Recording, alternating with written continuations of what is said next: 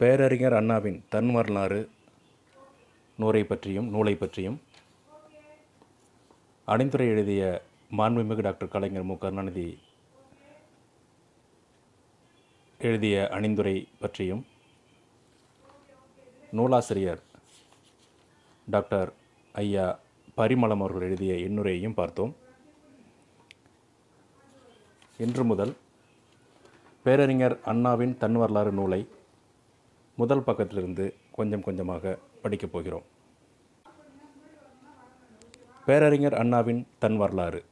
பொறுமையாக இருப்பதை தவிர வேறு வழி இல்லை. எத்தனை தடவை அருந்த நூலை இணைத்து பார்க்கிறோம். எத்தனை சிக்கல்களை பிரி பிரித்திருக்கிறோம் ஆகவே நெசவாளி குடும்பத்தில் பிறந்தவர்கள் நெசவாளியாக இல்லாவிட்டாலும் நெசவாளி குடும்பத்திற்கு இயல்பான பொறுமை குணத்தை பெற்றிருப்பார்கள். எனக்கு நினைவு தெரிந்து கற்றுக்கொண்ட முதல் தொழில் நெசவு தொழில்தான். அந்த சின்னஞ்சிறு வயதில் சீடா பிள்ளையாக ஓரத்தில் அமர்ந்து நெசவு செய்வோருக்கு துணையாக நாடா போடும் பையனாக நான் வேலை செய்திருக்கிறேன். ஒரு நாளைக்கு காலனா கிடைக்கும். அதை வாங்கி கொண்டு அடுத்த சனி ஞாயிறு எப்போது வரும் என்று எதிர்பார்த்து கொண்டே பள்ளி சென்று வருவேன். ஆக நானும் உங்களைப் போல நெசவு வேலை செய்தவன்தான் ஒரு நெசவாளிதான். என்று ஆயிரத்தி தொள்ளாயிரத்தி ஐம்பத்தி ஒன்றில் ஐம்பத்தி ஒன்றில் கும்பகோணத்தில் நடந்த ஒரு பொதுக்கூட்டத்தில் பேசியிருக்கிறார். சிறு வயதில் எனக்கு நீண்ட முடி வளர்த்து பின்னலிட்டு காதில் கடுக்கன் போட்டுத்தான் பள்ளிக்கு அனுப்புவார்கள். எனக்கு கிராப்பு வைத்து கொள்ள வேண்டுமென்று ஆசை. இதை தொத்தாவிடம் சிறிய தாயார் ராசாமணி அம்மையார் அவர்கள் அடைப்புக்குறிக்குள் கொடுக்கப்பட்டிருக்கிறது. இதை தொத்தாவிடம் கேட்க பயம். ஒரு முறை ஆங்கிலத்தில் நூறுக்கு தொண்ணூறு மார்க் வாங்கியிருந்தேன். அதை கொண்டு போய் தொத்தாவிடம் காண்பித்து என் கிளாஸில் எல்லோரும் கிராப் வைத்திருக்கிறார்கள். நானும் வைத்துக்கொள்கிறேன் தொத்தா என்று கேட்டேன். சம்மதித்தார்கள். நான் சிறுவனாக இருந்தபோது ஹரிச்சந்திரன் வேடம் போட்டு நண்பர்களுடன் வீட்டு மாட்டுக் கொட்டகையில் நாடகம் ஆடிக்கொண்டிருந்தேன். அந்த வேடத்துடனேயே என் பாட்டியார் என்னை வீட்டுக்குள் அழைத்து வந்து முதுகில் நான்கு அடி கொடுத்தார்கள். நான் சிறுவனாக இருந்தபோது தெருக்கூத்துக்கள் நிறைய பார்ப்பதுண்டு. இப்போது கூட மெத்த விருப்பம் எனக்கு. நள்ளிரவில் ஒளிப்பெருக்கியின் துணை தேடாமல் ஊர் முழுவதும் கேட்கத்தக்க முறையில் குரலெழுப்பி நடத்தப்படும் தெருக்கூத்துக்களை காண்பதில் எனக்கு மெத்த விருப்பம் உண்டு. நான் சிறுவனாக இருந்தபோது தெருக்கூத்துக்கள் நிறைய பார்ப்பது மணிக்கும் மாலை நேரத்தில் மண்ணெண்ணை விளக்கேற்றி கொடுத்து அண்ணாவை படிக்கச் சொல்லி தொத்தா பக்கத்தில் அமர்ந்து ம் கவனித்துப்படி என்பார்களாம். ஆங்கில பாடம் படிக்கும் போதும் ம் கவனித்துப்படி என்பார்களாம். அண்ணா தொத்தாவை சோதித்து பார்க்க வேண்டும்.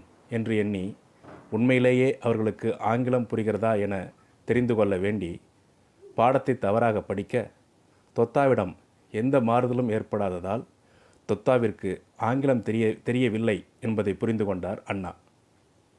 ஆனாலும் தன் பிள்ளை சரியாக படிக்க வேண்டும் என்பதற்காக தெரிந்தது போல் பாவனை செய்யும் தன் சிற்றன்னையின் மனது வாடக்கூடாது என நினைத்த அண்ணா நன்றாக படித்தார். பித்து மனத்தை ஏமாற்ற நினைக்கவில்லை அந்த பிஞ்சு மனம். இவ்வாறு ராசாமணி அம்மையாரிடம் நடந்த ஒரு உரையாடல் குறிப்பிட்டதாக பரிமளம் ஐயா பதிவு செய்கிறார்கள்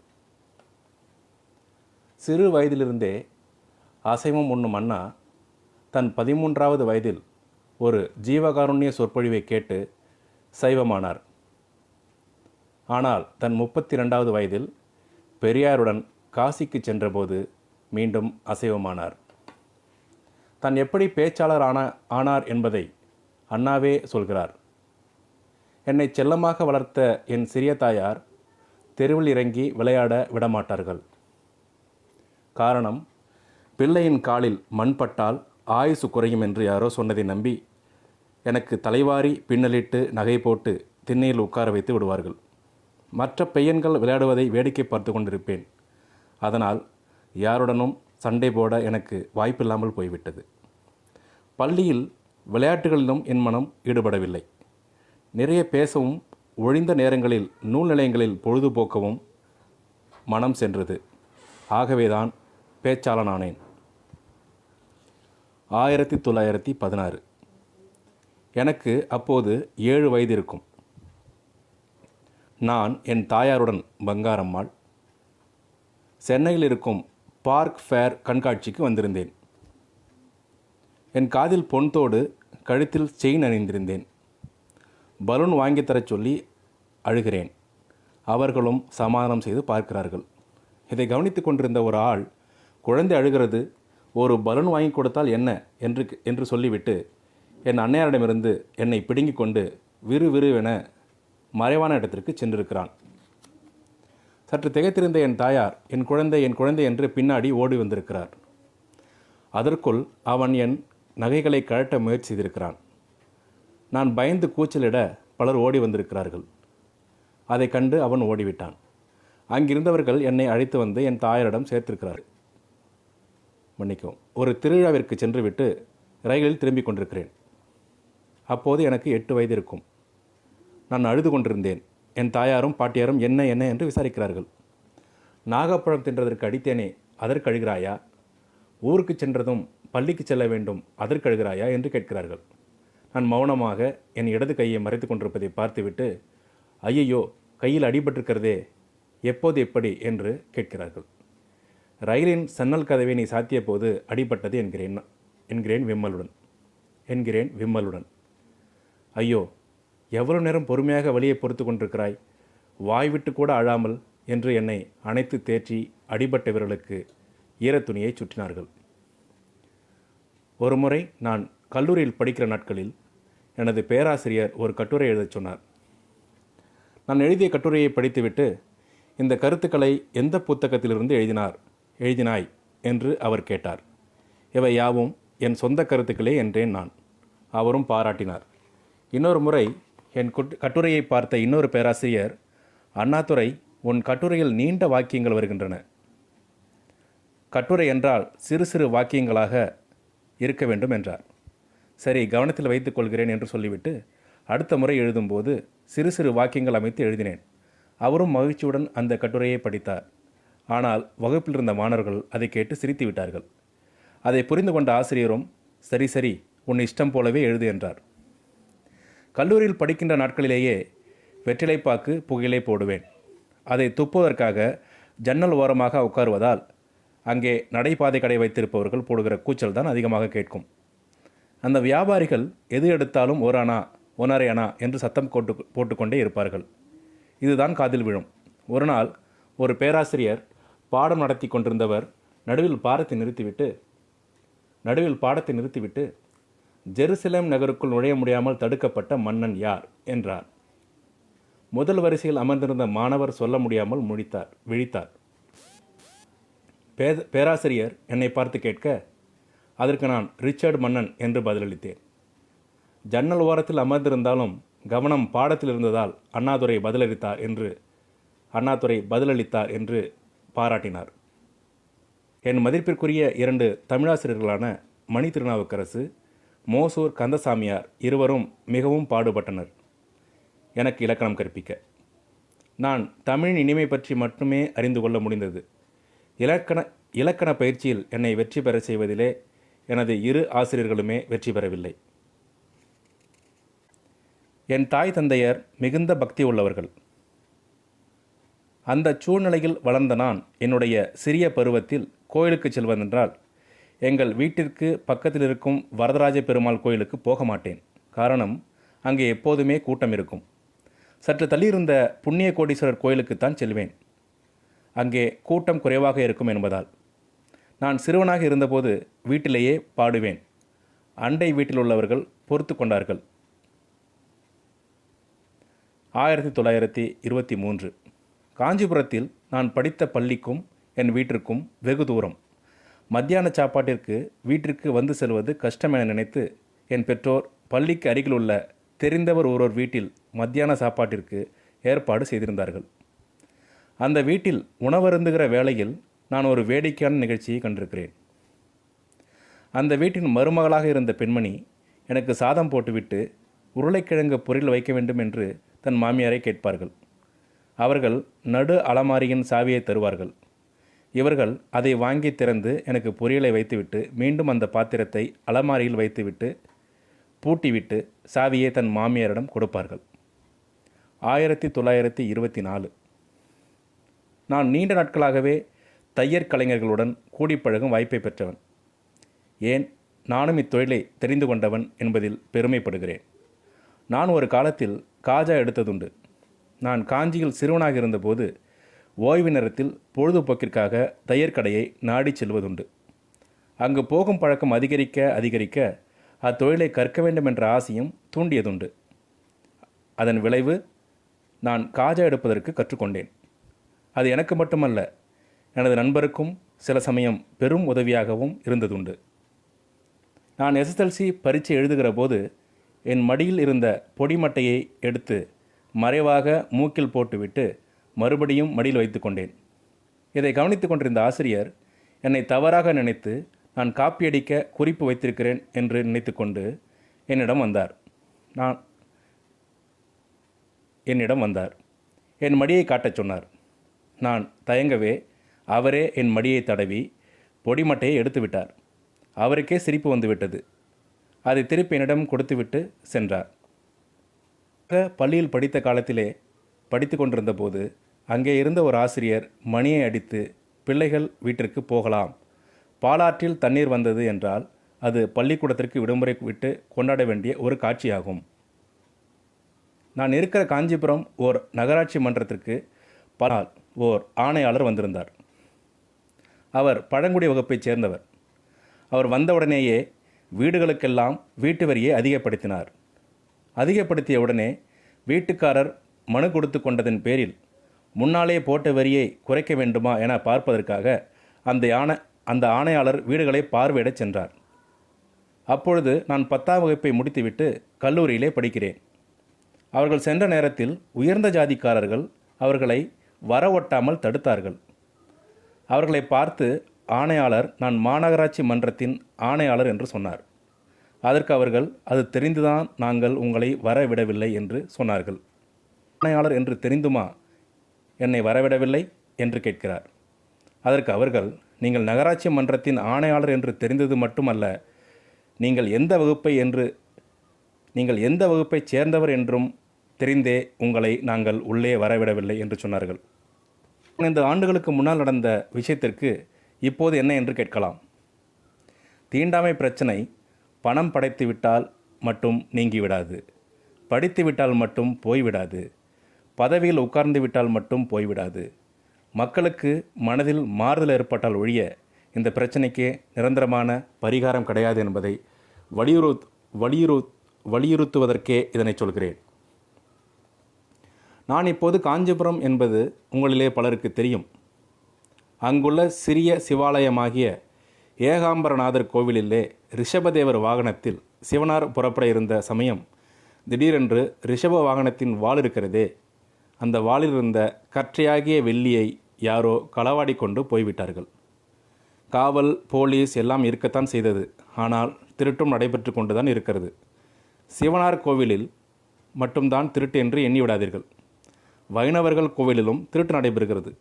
காஞ்சிபுரத்திலேயே உள்ள பெரிய வைணவ கோயிலாகிய வரதராஜ பெருமாள் கோயிலுக்கு சென்னை பிரபல வக்கீல் வி வி சீனிவாச ஐயங்கார் ஒரு ட்ரஸ்டி. அவர் சுமார் ஐந்து வருடங்களுக்கு முன் வரதராஜ பெருமாளுக்கு வைரத்தினால் வெள்ளை நாமமும் கெம்பினால் சிவப்பு நாமமும் செய்து பெருமாள் இருந்தது. பக்தர்கள் அதை பார்த்து பார்த்து பூரித்த ஒரு பாகவதர் நம்மிடத்தில் இருந்தால் நம்முடைய வறுமையெல்லாம் நீங்கிவிடுமே. நமது திருமகளின் திருகுபிள்ளையை வைரக்கற்கள் நமது திருமகளின் திரு திருகுபிள்ளைக்கு ஏற்ற கற்களாகுமே. என்று இவ்வாறெல்லாம் எண்ணியிருப்பார். அவர் ஒரு நாள் நடு இரவில் மதிர்ச்சுவரேறி குதித்து கையை வைத்தார். உடனே நாபத்தை அபகரித்து கொண்டு போய்விட்டார். இது நடந்தது ஆயிரத்தி தொள்ளாயிரத்தி இருபதுகளில். இதை மேடை பேச்சில் ஆயிரத்தி தொள்ளாயிரத்தி நாற்பத்தி ஒன்பதாம் ஆண்டு அண்ணா அவர்கள் பதிவு செய்திருக்கிறார். அதன் குறிப்பு கீழே கொடுக்கப்பட்டிருக்கிறது. ஆயிரத்தி தொள்ளாயிரத்தி இருபத்தி ஆறு நான் எஸ்எஸ்எல்சியில் இரண்டு முறை கணிதத்தில் மார்க் குறைந்ததால் மூன்றாம் முறை கணிதத்தில் மூன்றாம் முறை கணிதத்தில் நல்ல மார்க் எடுத்து தேறினேன். அதற்கு மேல் படிக்க வசதி இல்லை. அதனால் காஞ்சிபுரம் நகராட்சியில் கிளர்க்காக பணியாற்றினேன் ஆறு மாதம். ஆயிரத்தி தொள்ளாயிரத்தி இருபத்தி எட்டு சென்னைக்கு வந்து பச்சையப்பன் கல்லூரியில் இன்டர்மீடியட் சேர்ந்தேன். பிற்பட்ட மாணவர்களுக்கான சலுகை பெற்று. இன்டர்மீடியட்டில் முதலாவது மாணவனாக தேறினேன். தொடர்ந்து பிஏ படிக்கலாம் என்றிருந்தேன். குடும்ப சூழ்நிலை காரணமாக அப்போதிருந்த முதல்வர் திரு சின்னத்தம்பி பிள்ளை நீ மூன்று வருட மு- நீ மூன்று வருட படிப்பான பிஏ ஆனர் சேர்ந்து படி நான் உதவுகிறேன் என்றார். கல்லூரி பாடப்புத்தகங்களையும் வாங்கி கொடுத்ததால் நானும் படித்தேன். ஆயிரத்தி தொள்ளாயிரத்தி முப்பதாம் ஆண்டு அதாவது பத்து ஒன்பது ஆயிரத்தி தொள்ளாயிரத்தி முப்பது. அண்ணா இராணி அம்பையாரை மணந்தார். அதை தொத்தா சொல்கிறார். அவன் இந்த காலத்து பிள்ளைகள் போல் இல்லை. நாங்கள் சொன்ன பெண்ணையே திரு திருமணம் செய்து கொண்டான் என்று. ஆயிரத்தி தொள்ளாயிரத்தி முப்பத்தி ஒன்று முப்பத்தி நாலு கல்லூரியில் படித்த இந்த நாட்களில் ஒரு நாள் வகுப்பில் பேராசிரியர் மாணவர்களுக்கு குறிப்புகள் கொடுத்து கொண்டிருந்தார். எல்லோரும் குறிப்புகளை எழுதி கொண்டிருந்தார்கள். எனக்கு குறிப்பு எடுக்கும் பழக்கம் இல்லாததால் நான் எடுக்கவில்லை. இதை பார்த்து சினம் கொண்ட அவர் நீ மட்டும் என் குறிப்புகளை எழுதி கொள்ளவில்லை என்று கேட்டார். குறிப்புகளை எடுப்பதை நான் விரும்பவில்லை. அதை நான் வெறுக்கவும் செய்கிறேன். அதனால்தான் எழுதி கொள்ளவில்லை என்றேன். அவருக்கு என் மேல் சினம் அதிகமாயிற்று.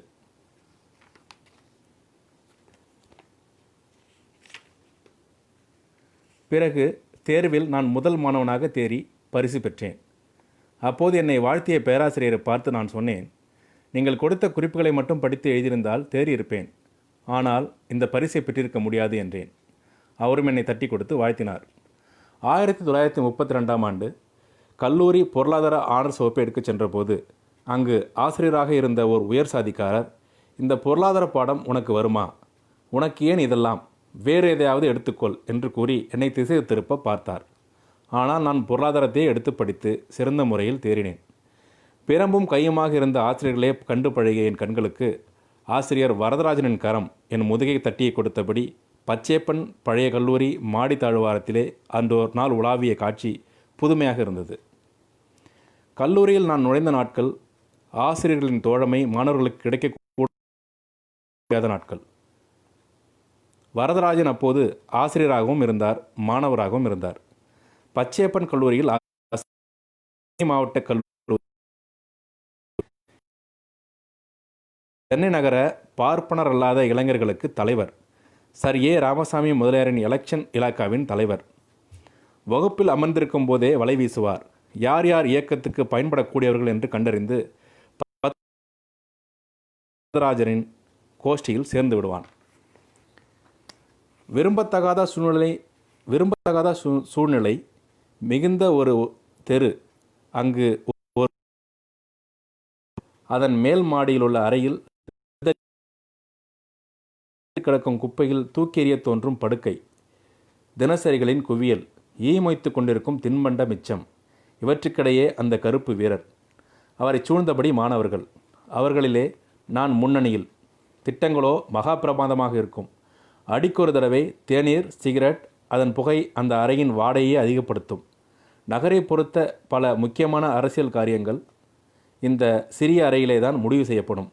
பிறகு அவை கா- சட்டசபையிலும் நடனமாடியதுண்டு. என் வாழ்க்கைக்கு போதகாசிரியர்களாக அமைந்த இரட்டையரில் வரதராஜனார் ஒருவர். மற்றவர் திரு வெங்கடசாமி. இன்று அந்தோ அந்த இருவருமே இல்லை. இருவரும் எய்த வேண்டிய நிலையை எய்தா முன்பே இறந்துபட்டனர் இருவரும் எய்த வேண்டிய நிலையை எய்தா முன்பே இறந்துபட்டனர் இவ்வாறு ஆயிரத்தி தொள்ளாயிரத்தி நாற்பத்தி ஏழாம் ஆண்டு நடந்த திராவிட நாடு. இதழில் எழுதுகிறார். அதுவரை நாம் பார்த்தது அண்ணா அவர்களின் இளமை பருவத்தில் நடந்த பள்ளி பள்ளி கூடங்களில் நடந்த கல்லூரியில் வந்து சேர்ந்த காலத்தில் நடந்த பல நிகழ்வுகளின் தொகுப்பு. கல்லூரி வாழ்க்கை என்ற தலைப்பில் தனியாக ஒரு இருபது பக்கம் தரப்பட்டிருக்கிறது. அவற்றை நாம் அடுத்த பகுதியில் பார்க்கலாம். கிட்டத்தட்ட ஒரு பதினைந்து இருபது நிமிடம் பேசியிருப்போம் என்று- படித்திருப்போம் என்று நம்புகிறேன்.